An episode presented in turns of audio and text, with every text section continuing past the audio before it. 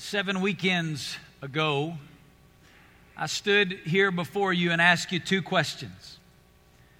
The first question was simply How many of you desire to faithfully follow Jesus? And almost everybody, if not everybody, raised their hand and said, That's my desire. I desire to faithfully follow Christ. So then we ask a follow up question that is extremely important. If you're going to say yes to the first question, you have to be able to answer the second question because the second question was this What does a faithful follower of Jesus look like? If we identify the target of our lives as faithfully following Christ, it's important that we understand what it looks like to faithfully follow Jesus. For the last seven weekends at Hope, we have been walking through a series simply entitled The Life of a Jesus Follower. And we've been trying to take the New Testament and very simply answer the question what does it look like to faithfully follow Christ? There's a lot of confusion out there, a lot of mistakes being made when it comes to faithfully following Jesus. It's so easy for us to think following Jesus is simply doing a few things you're supposed to do and not doing a few things you're not supposed to do, and that's what it means to faithfully follow Christ. And, and if we're not careful, we fall into the trap of believing that spiritual maturity equals spiritual activity. The more I'm doing, the more I'm serving, the more involved I am, all of these things equate to me being more spiritual and more faithful and God being more pleased with me. But as we've unpacked the New Testament, as we've tried to dig deep into the life of Christ and understand what it looks like to faithfully follow Him, we've given you a, a foundational statement that simply said, The life of a Jesus follower is all about relationships. I want you to say that out loud with me this morning. You ready? One, two, three. The life of a Jesus follower is all about relationships. When you examine the life of Christ in the Gospels, you see that his life revolved primarily around three relationships. And as you and I follow Christ and allow Christ to manifest his life in and through us, our life begins to resemble his life, those same three relationships. And let me, just by way of review, as we bring this to a close this weekend, I want to give you those three relationships one last time. And as you came in today, you should have received a listening guide that looks like this where you can follow along. And those three relationships are right there on the front, and I want to list them for you. Number one, first and foremost, following Jesus is about a relationship with God. And the key word that we gave you to remember that relationship was the word abide. Abide. You see, before being a Christian is anything else, being a Christian is a love relationship with God. You see, God has invited us not into a religion, not into a system of do's and don'ts, rights and wrongs, rules and regulations. God has invited us into an intimate love relationship with Himself. And everything else that being a Christian is flows out of that love relationship with Him. The primary, most important thing that you can understand about following Jesus is that He's invited you into a relationship. And listen to me the goal is the relationship. The relationship is not what you get and then you start living the Christian life. No, the goal is the relationship. He's brought you into a relationship with Himself so that you focus on intimacy with Him. That's why we chose that word abide out of that John 15 passage. You and I are daily and personally to abide in Christ and then live out of the overflow of that intimate love relationship with Him. Relationship with God. But then, secondly, we gave you the key word connect to describe our relationship with each other. Because you see, because I have a relationship with God, I now have a relationship with you. We are God's family. We are brothers and sisters in Christ. And what gives us that relationship with each other is our relationship with Him. And here's what you need to understand these relationships are interdependent. Now, the primary, the foundation is a relationship with God. If you miss that, you miss everything else.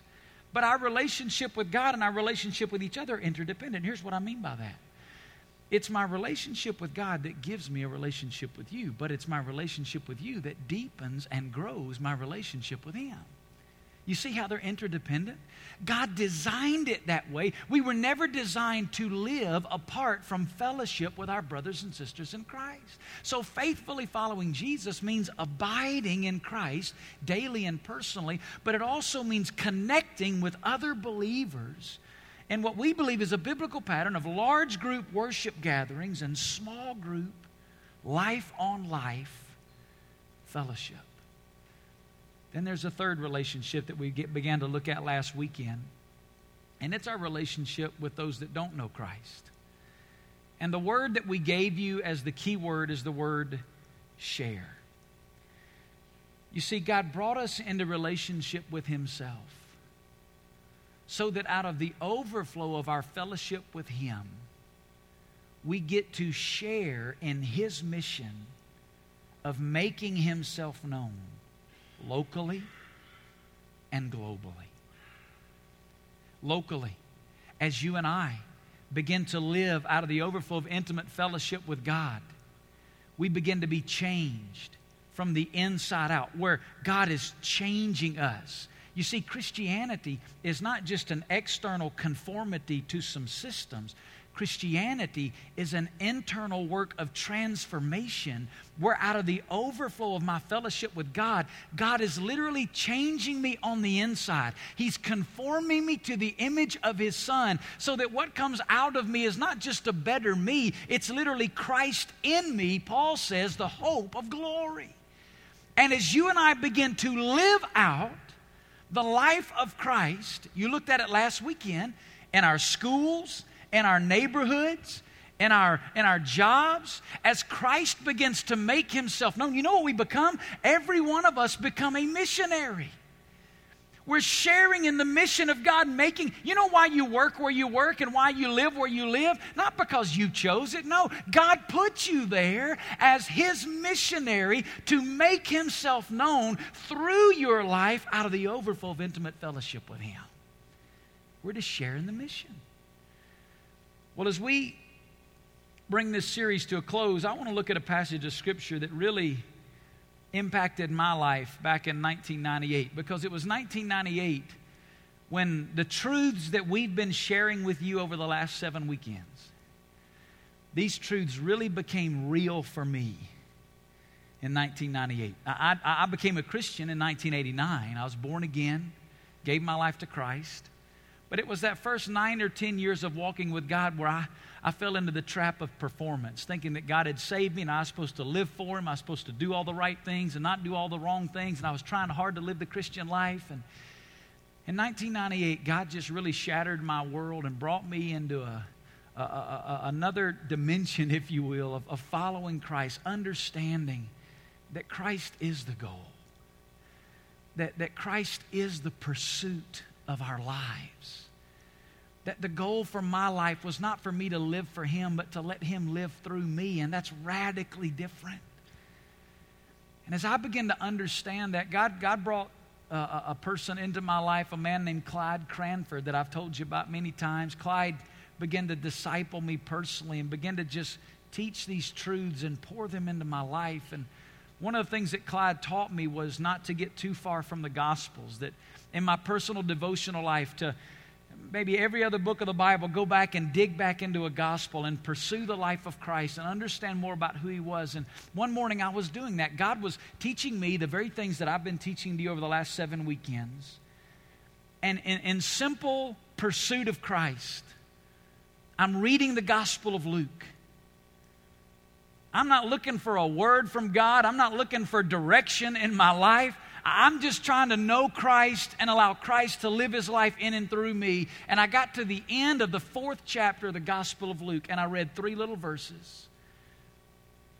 And those three verses are the reason my family moved to Las Vegas, Nevada.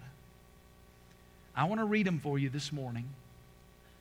And then I want to share with you three final truths as we conclude this series on the life of a Jesus follower. Here are the verses Luke chapter 4, beginning in verse 42. It says, When day came, Jesus left and went to a secluded place, and the crowds were searching for him. And they came to him and tried to keep him from going away from them. But he said to them,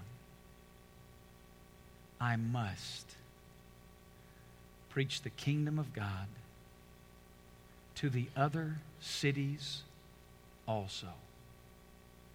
For I was sent for this purpose. So he kept on preaching in the synagogues of Judea. Three truths. Here's the first one. As I follow Jesus, what's on his heart will be on my heart. Now, I know that sounds kind of simple,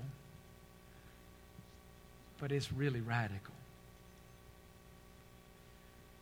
My heart in tune, enveloped in the heart of God. When I read that verse that morning, there was a phrase in it that just jumped off the page. And you know what that is. If you've been a Christian for any length of time at all and you're a, a person that reads the Word, you know what it is that you, you're reading the Word and you may be reading something you've read before, maybe a hundred times before, and then all of a sudden it's like, whoa, what was that again? It's like it just reaches up off the page, grabs your head, pulls it down, and says, You need to camp out right here, right? Here was the phrase I must.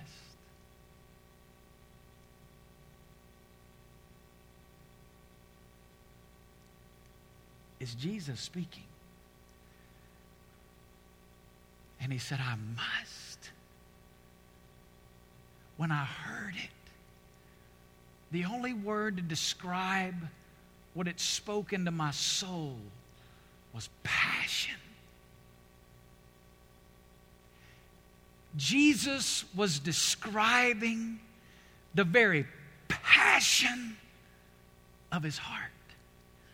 In the Greek language, this little word must is a word that means it is absolutely necessary. It means this is something that I have to do. Jesus says, I must and then he begins to tell us what this must is about. And when I read it, it deeply convicted my soul. Because there are two aspects to what he says his passion is, and the first one is simply God's kingdom. Did you hear him? I must preach the kingdom of God. Here's Jesus revealing the very passion of his life. Here I am reading it, understanding that the goal of my life is not to live for him, but to allow him to live his life through me, which means what's on his heart will be on my heart. And I hear him say, I must be about the kingdom. And, and, and to be totally honest with you this morning, when I read it in 1998, I didn't even know what the kingdom of God was. Much less to say it was the passion. I mean, I mean, I'd heard the term and I could have said something churchy, but I didn't know what the kingdom of God was. And right there before the Lord, God just began to do something in my heart because I knew if it was the passion of his life, it had to be the passion of my life.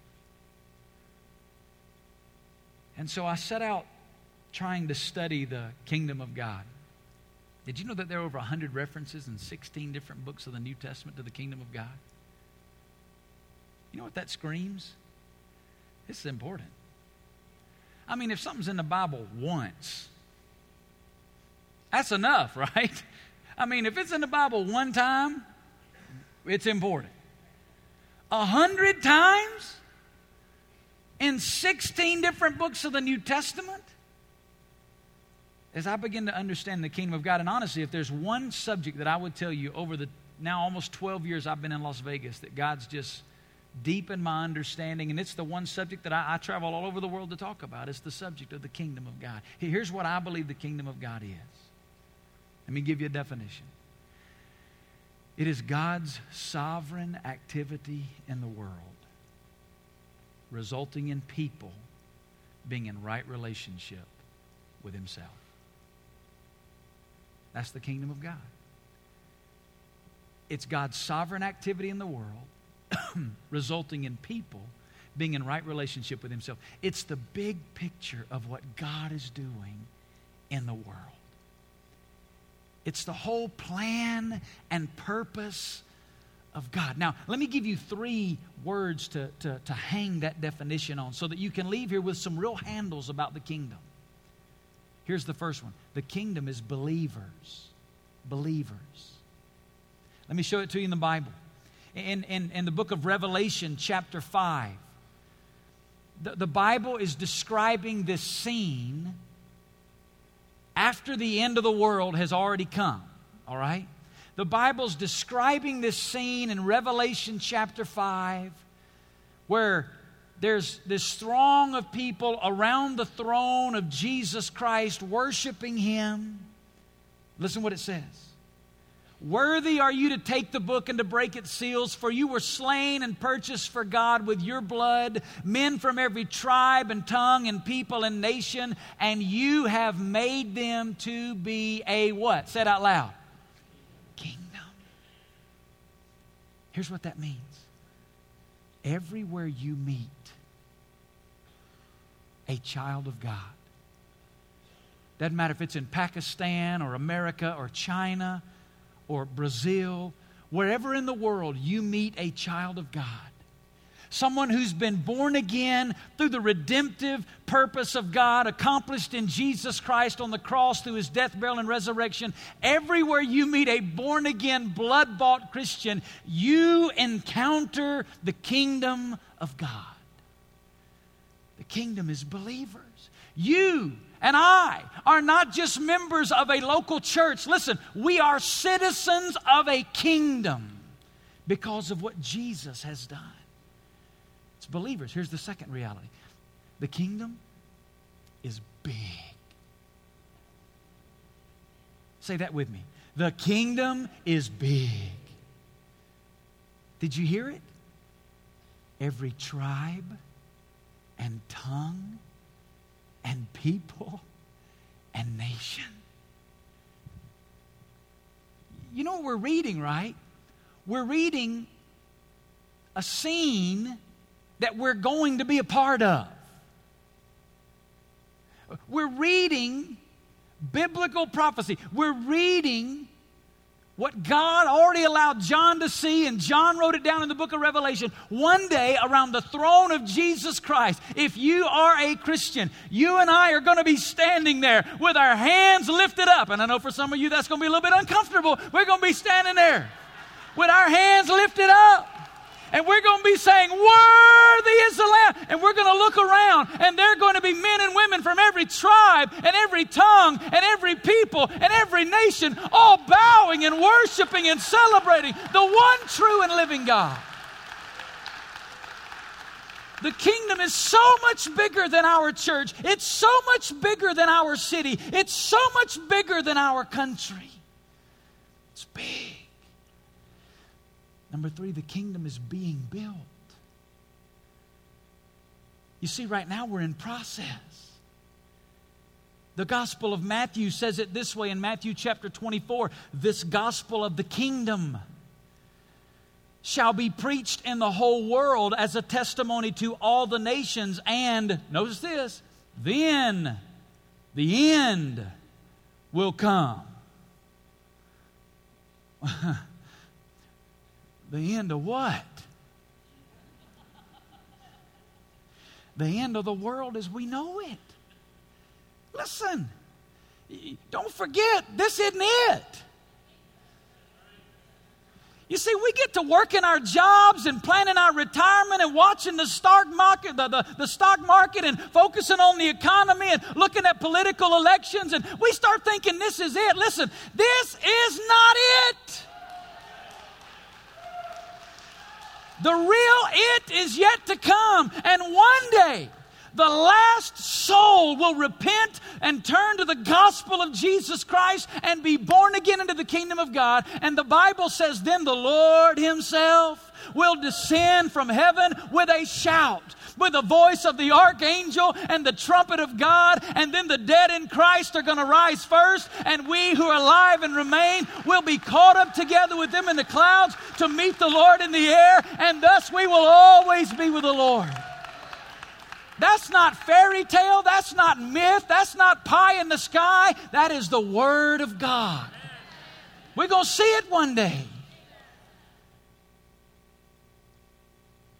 Right now, it's being built. One soul at a time. You know why we get excited here when people get baptized? Because we're seeing a public profession of the kingdom being built one soul at a time, one person at a time, who will be a part of that great throng around the throne of Jesus in the book of Revelation. Now, now, now here's what I want you to understand. Here's the life-changing reality. God is at work all over the world. And He brought us into a relationship with Himself to join Him.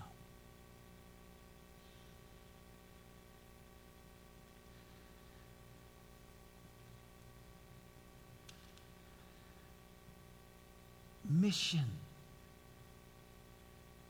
is not what we do as Christians. Mission is who we are.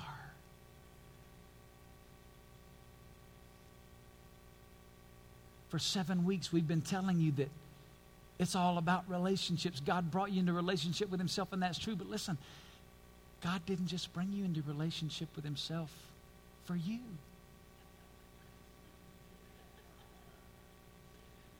I know we live in a Western individualistic society that so focuses on us, and even in our Christianity, to our shame. We have become so man centered, and all over this town and all over our country, you can go to churches this weekend and you can hear preachers preach messages about how God's in heaven just for you to make your life better and to give you a better existence and to put more money in your bank account. But listen to me God didn't bring me into relationship with Himself just for me. You see, God brought you into relationship with Himself because He's building a kingdom. And God desires, out of the overflow of His fellowship with you, to conform you to the image of Christ and to manifest the very life of Christ in and through you so that others may come to know Him and be drawn to a glorious, life changing relationship with Him. John Piper said it this way. Look at this quote on the screen if we as a church are disobedient, it is not ultimately the cause of God and the cause of world missions that will lose. We will lose. God's counsel will stand, and He will accomplish all His purposes. His triumph is never in question, only our participation in it, our incalculable loss we can be drunk with private concerns and indifferent to the great enterprise of world evangelization. But God will simply pass over us and do His work while we shrivel up in our little land of comfort. Now, listen. Jesus said, I must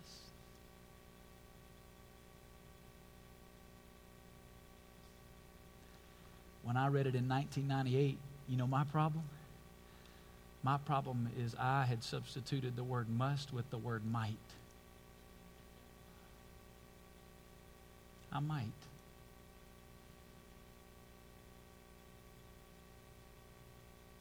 Maybe.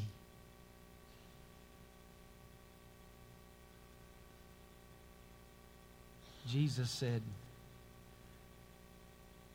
I must. Not only God's kingdom, we see here his passion for God's kingdom expanded. Here's what he said I must preach the kingdom to, here was the phrase, the other cities. The other cities. You see, what motivated Christ was the cry of those who had not yet heard the glorious message of the gospel of the kingdom of God. The other cities. What does other cities mean for you and me today? Well, Jesus said it more plainly in Acts chapter 1 and verse 8. Look at this verse. He says, But you, say that with me, but you, it's you plural. That means it includes you and me. You, me, you will be my witnesses. When you receive power, you'll be my witnesses. Where? In Jerusalem, Judea and Samaria, and the remotest part of the earth. If you study Acts chapter 1 and verse 3, Jesus had spent 40 days talking to him about the kingdom of God.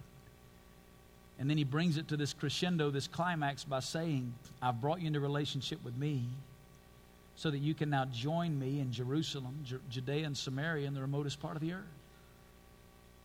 Let me tell you what it means for you and me. Here's what it means for you and me Las Vegas, the West, and the world.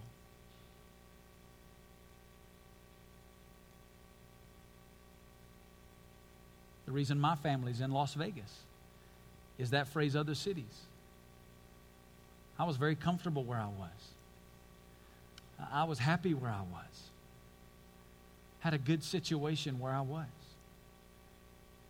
But I saw something in Jesus that wasn't in me. And my wife and I had to put our yes on the table and say, Lord, we don't know what this means.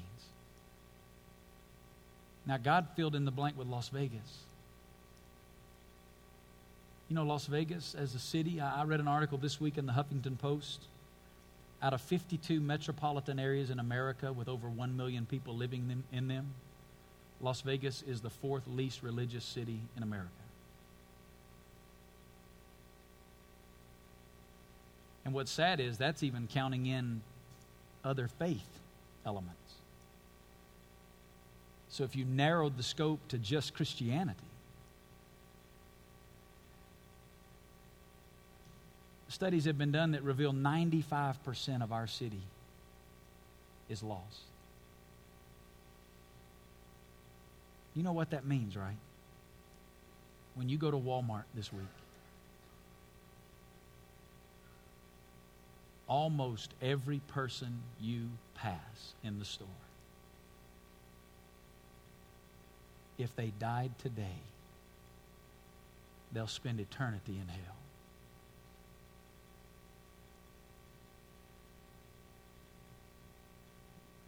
Why did God put you here? He put you here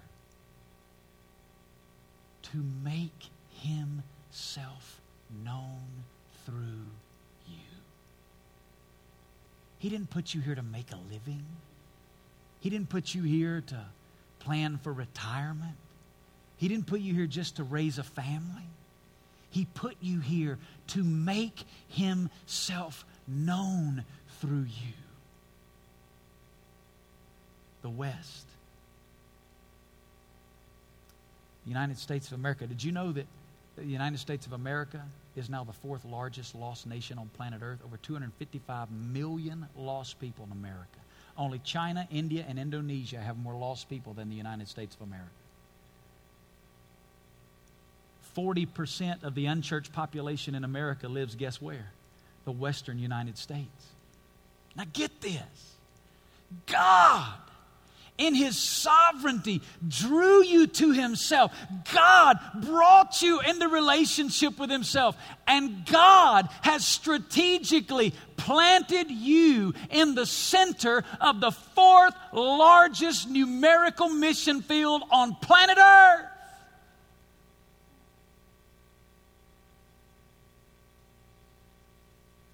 And we so live in our bubble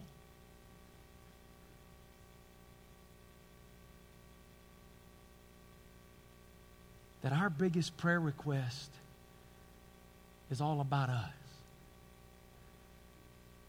Lord, heal my body. God, pay my bills.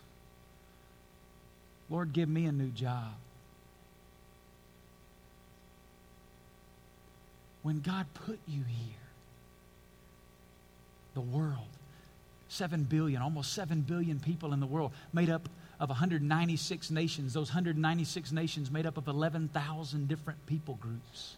A people group is a group of people with its own language, culture, and custom. 11,000 people groups in the world, over 6,700 people groups in the world, representing one and a half billion people, have little or no access to the gospel at all in their language. If you were to count to one and a half billion by seconds, it would take you 55 and a half years. As we sit here today, one and a half billion people in the world have little or no access to the gospel in their language. And let me tell you something even more tragic. Over 3,600 of those people groups are not even on anybody's radar today. That means there's no church, no missionary organization that's even targeting them to take the gospel to them. I want you to hear it again. I must.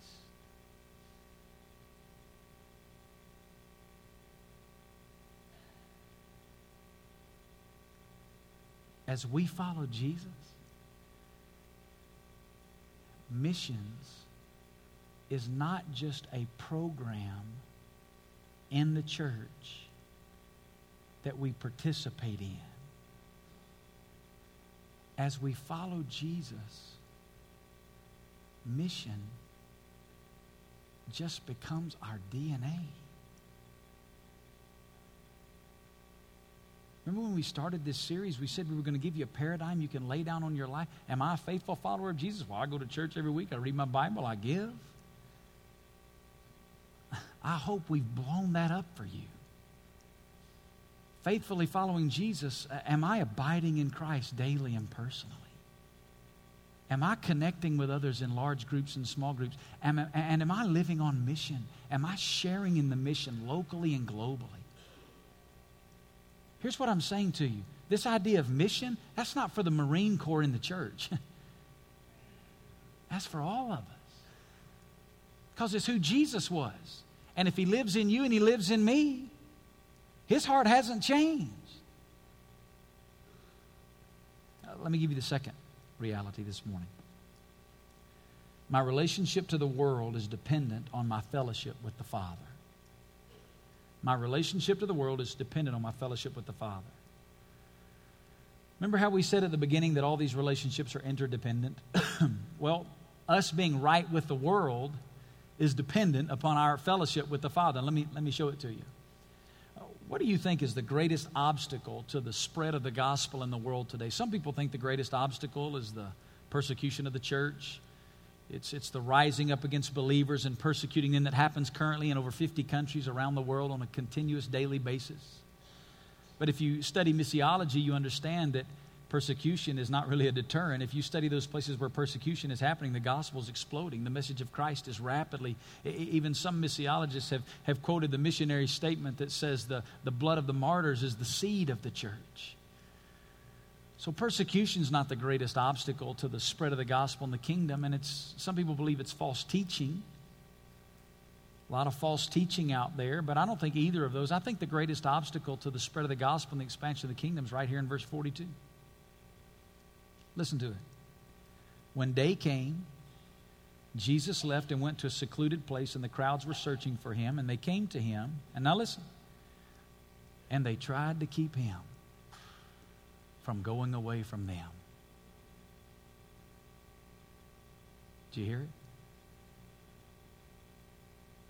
You know what the greatest obstacle is to the expansion of God's kingdom? It's the self centeredness of the people of God. Here are a group of people, if you read Luke chapter 4, if you study it, in Luke chapter 4, these people had, had heard Jesus teach. And verse 32 of chapter 4 says they'd heard him teach and they were wowed by it. They, they said he taught like nobody they'd ever heard before. He taught with authority. And then the Bible says that they, they saw his power as he cast out demons and he, he, he, he demonstrated power over spiritual beings. They were captivated by it. And then they saw his heart of compassion and his love for people. At the end, in, in verses 40 and 41, they were bringing everybody who was sick and needed healing. And Jesus was laying his hands on them and he was touching them and he was healing them. And after seeing his, his, his passion and they, they, they'd understood his teaching and they'd witnessed his power, here was their response. Let's just keep it all right here. Lord, this is good. It's still small enough that we know everybody good and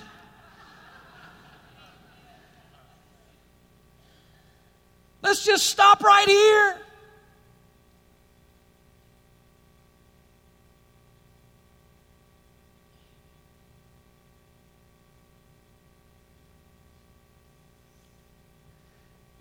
The reason most churches and most Christians aren't involved in expanding God's kingdom is because we care more about ourselves than we do the world Christ died to save.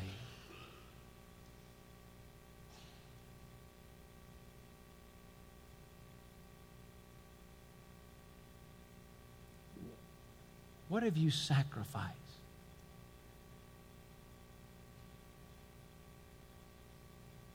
For the expansion of the kingdom of God. Oh, we're all about missions until it costs me something. My time, a little discomfort, my pleasure, my resources. Oh, we love the missionary stories. We love the celebrative moments, but let me just watch from the sidelines and cheer.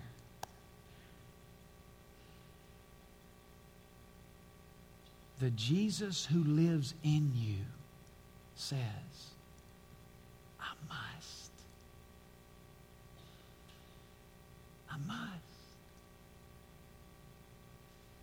How did how did they get here? You see, God had blessed them, just like God's blessed us. If you live in the United States of America, listen, you're blessed. I know we're in tough economic times right now, but compared to the rest of the world, we're still blessed. If you're part of Hope Church, you're, blessed. God's been good to us over 11 years. We've had our ups and downs, we've had some difficult days, but God's been good to us. Let me show you Psalm 67, verse 7. It's one of the driving verses of my life. Here's what it says God blesses us that all the ends of the earth may fear him. God doesn't bless us so we can just enjoy our blessing. God doesn't bless us so we can get together and say, Man, look how blessed we are. God blesses us so that through us, He might be a blessing to the very ends of the earth. Now, there's balance in this principle. I understand that we can enjoy the blessing of God. There's nothing wrong with that. He tells us that in His Word. The problem is we're so out of balance. How did Jesus maintain the heart of the Father? I mean, this crowd, imagine this scene. Here comes this throng of people. Oh, Jesus, we love you. Oh, Jesus, your teaching is amazing. Oh, Jesus, your, your power. We, we, we just want you to stay here. Let's, let's build a ministry right here. How did he maintain the heart of the Father? Well, Luke doesn't tell us, but Mark does. In verse 42, Luke says, when day came, he went to a secluded place. Luke doesn't tell us what he did there. Mark does. Mark says, in Mark 135, describing the same account in the Gospels, he says, And in the early morning, while it was still dark, he arose, went out to a lonely place, and was praying there. You see, Jesus maintained the heart of the Father through fellowship with the Father. Let's just be real honest, all right? Left to ourselves, we can all be pretty self centered. If we're going to take the church face off this morning and just get real, we can all get focused on us.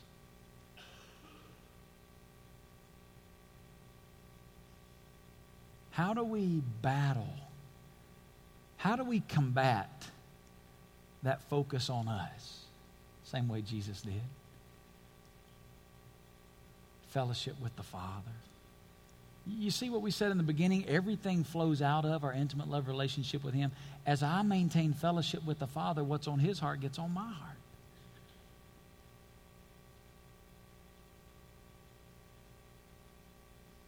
I'll be honest with you. I've been going to Africa now every year since 1999. I've been over there at 1998 was my first trip. In November of 1998, I've been going every year since then been in other places around the world. I, I hate getting on airplanes. I hate it. I'm six foot three and a half. I hate getting on airplanes. Thank God for Delta's new economy comfort for frequent flyers. Amen. I, I, if you're a frequent flyer, you know what I'm talking about. I love that part of the airplane. I mean, it's just, uh, I hate flying. It's uncomfortable. And about September every year, I start thinking, oh man, December's coming when I got to get back on that airplane, go to Africa. And I think, this is going to be my last time. I'm not going back over there again. I fold up and get in that little seat and have to have a crowbar to get out when you get over there. And then you get in the presence of God.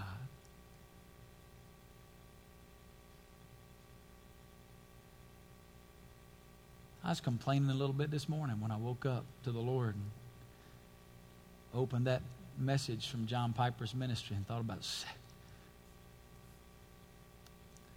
73 million Persians that woke up today with no access to the gospel.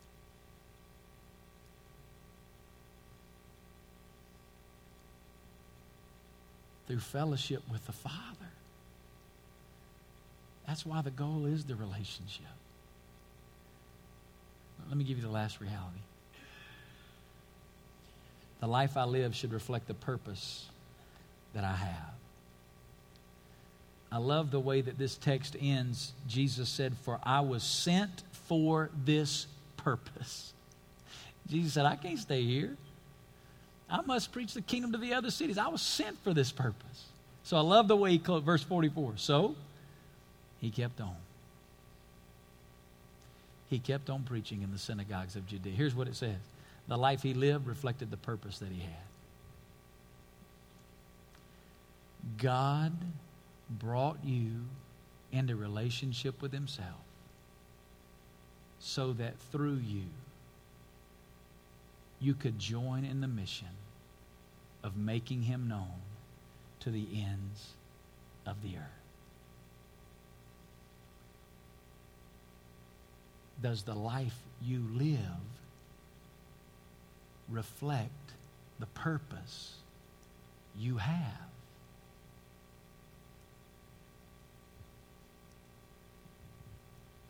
Matthew chapter 5, Jesus said these simple words You are the light of the world. If you have your listening guide and you're filling that in, I want you to circle the word world. I want you to imagine just you and Jesus, eyeball to eyeball. And I want you to hear him say to you, You.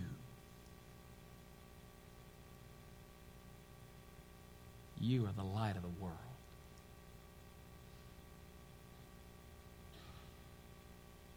Now, not because there's anything special in us, apart from Christ in us. The life of a Jesus follower, it's all about relationships. A relationship with God that's intimate and personal and daily, where I'm abiding in Christ moment by moment that connects me into a relationship with my brothers and sisters in Christ where I'm walking in fellowship. My relationship with God's being deepened. And it then spills out of my life, sharing in God's mission locally and globally of making Him known to the ends of the earth. Why have we taken seven weeks and unpacked this? Why do we do it every four to five years in the life of our church? Let me tell you why. Because it's our mission. We say it this way our mission is connecting people to live the life of a Jesus follower. That's why we exist as a church. We don't exist to plan a dynamic event where we can come every weekend and have our spirits lifted. We exist to connect people to live the life of a Jesus follower. So it demands we understand what it means to follow Jesus. Abide, connect, share. That's who we are as a church. Everything we're about is helping people move forward in abiding, connecting, and sharing. Now, that may mean that there are some things that we as a church aren't great at that maybe other churches are great at. Let me tell you what it does mean for sure. When you stand before Jesus, you'll have been a part of something that was the main thing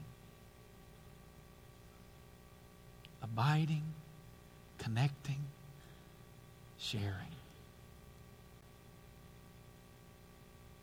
Some of you this morning are already members of this church. You've joined in with us. You've joined this community of believers. And here's what I want you to hear me say. When you join this fellowship, this abide, connect, share, that, that's the mission you were becoming a part of. That's who we are. It's the mission Jesus gave us. He said, Go make disciples. What is a disciple? A Jesus follower. What does that mean? Abide, connect, share. Love relationship with God, relationship with others, relationship with the world.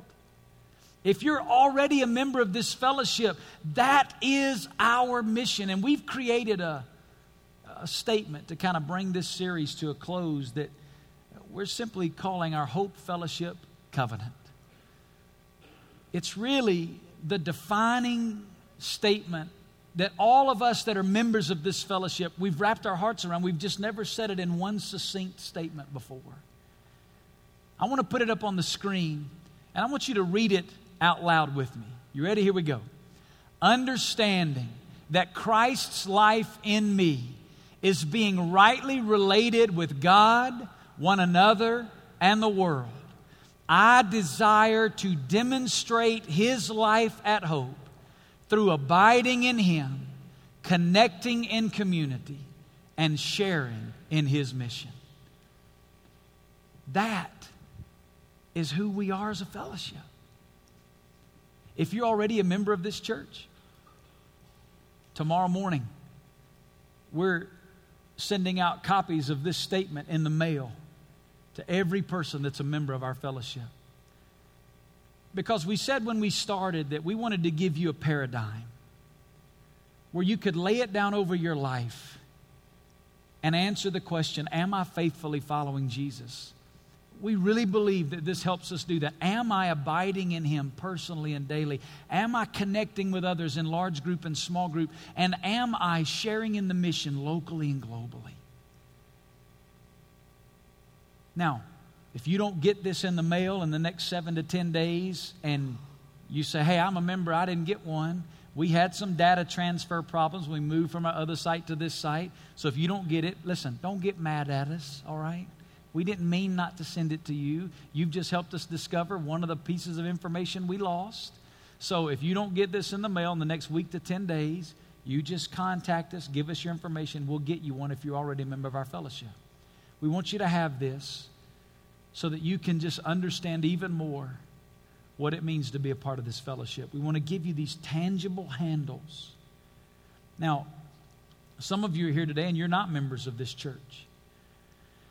If you're not a member of this fellowship and you're somebody who's seeking God or seeking Christ, we want to encourage you. You just keep coming. Let us help you. Let us help point you to Jesus. Let us help point you to a relationship with Him. Let us get you connected in a small group where you can understand even more what it is to live in community and who Christ is and how Christ can totally change and transform your life. But maybe there's some of you who are here and you've been visiting, you've been attending, but you haven't yet joined our fellowship. But after this seven weeks of unpacking this, you're now ready to do that next Sunday evening, not tonight, next week. We're going to have our next, what we call dinner with the pastors. It's an opportunity for you to come. All our pastors and our wives will be here to sit down with you, to have dinner with you, and to share our heart. It's that first step of membership here in our fellowship. You can sign up for it today out at the information desk. We've shared this with you for seven weeks to say this is who we are. If God's calling you, we invite you to join us in the mission. The life of a Jesus follower is all about relationships.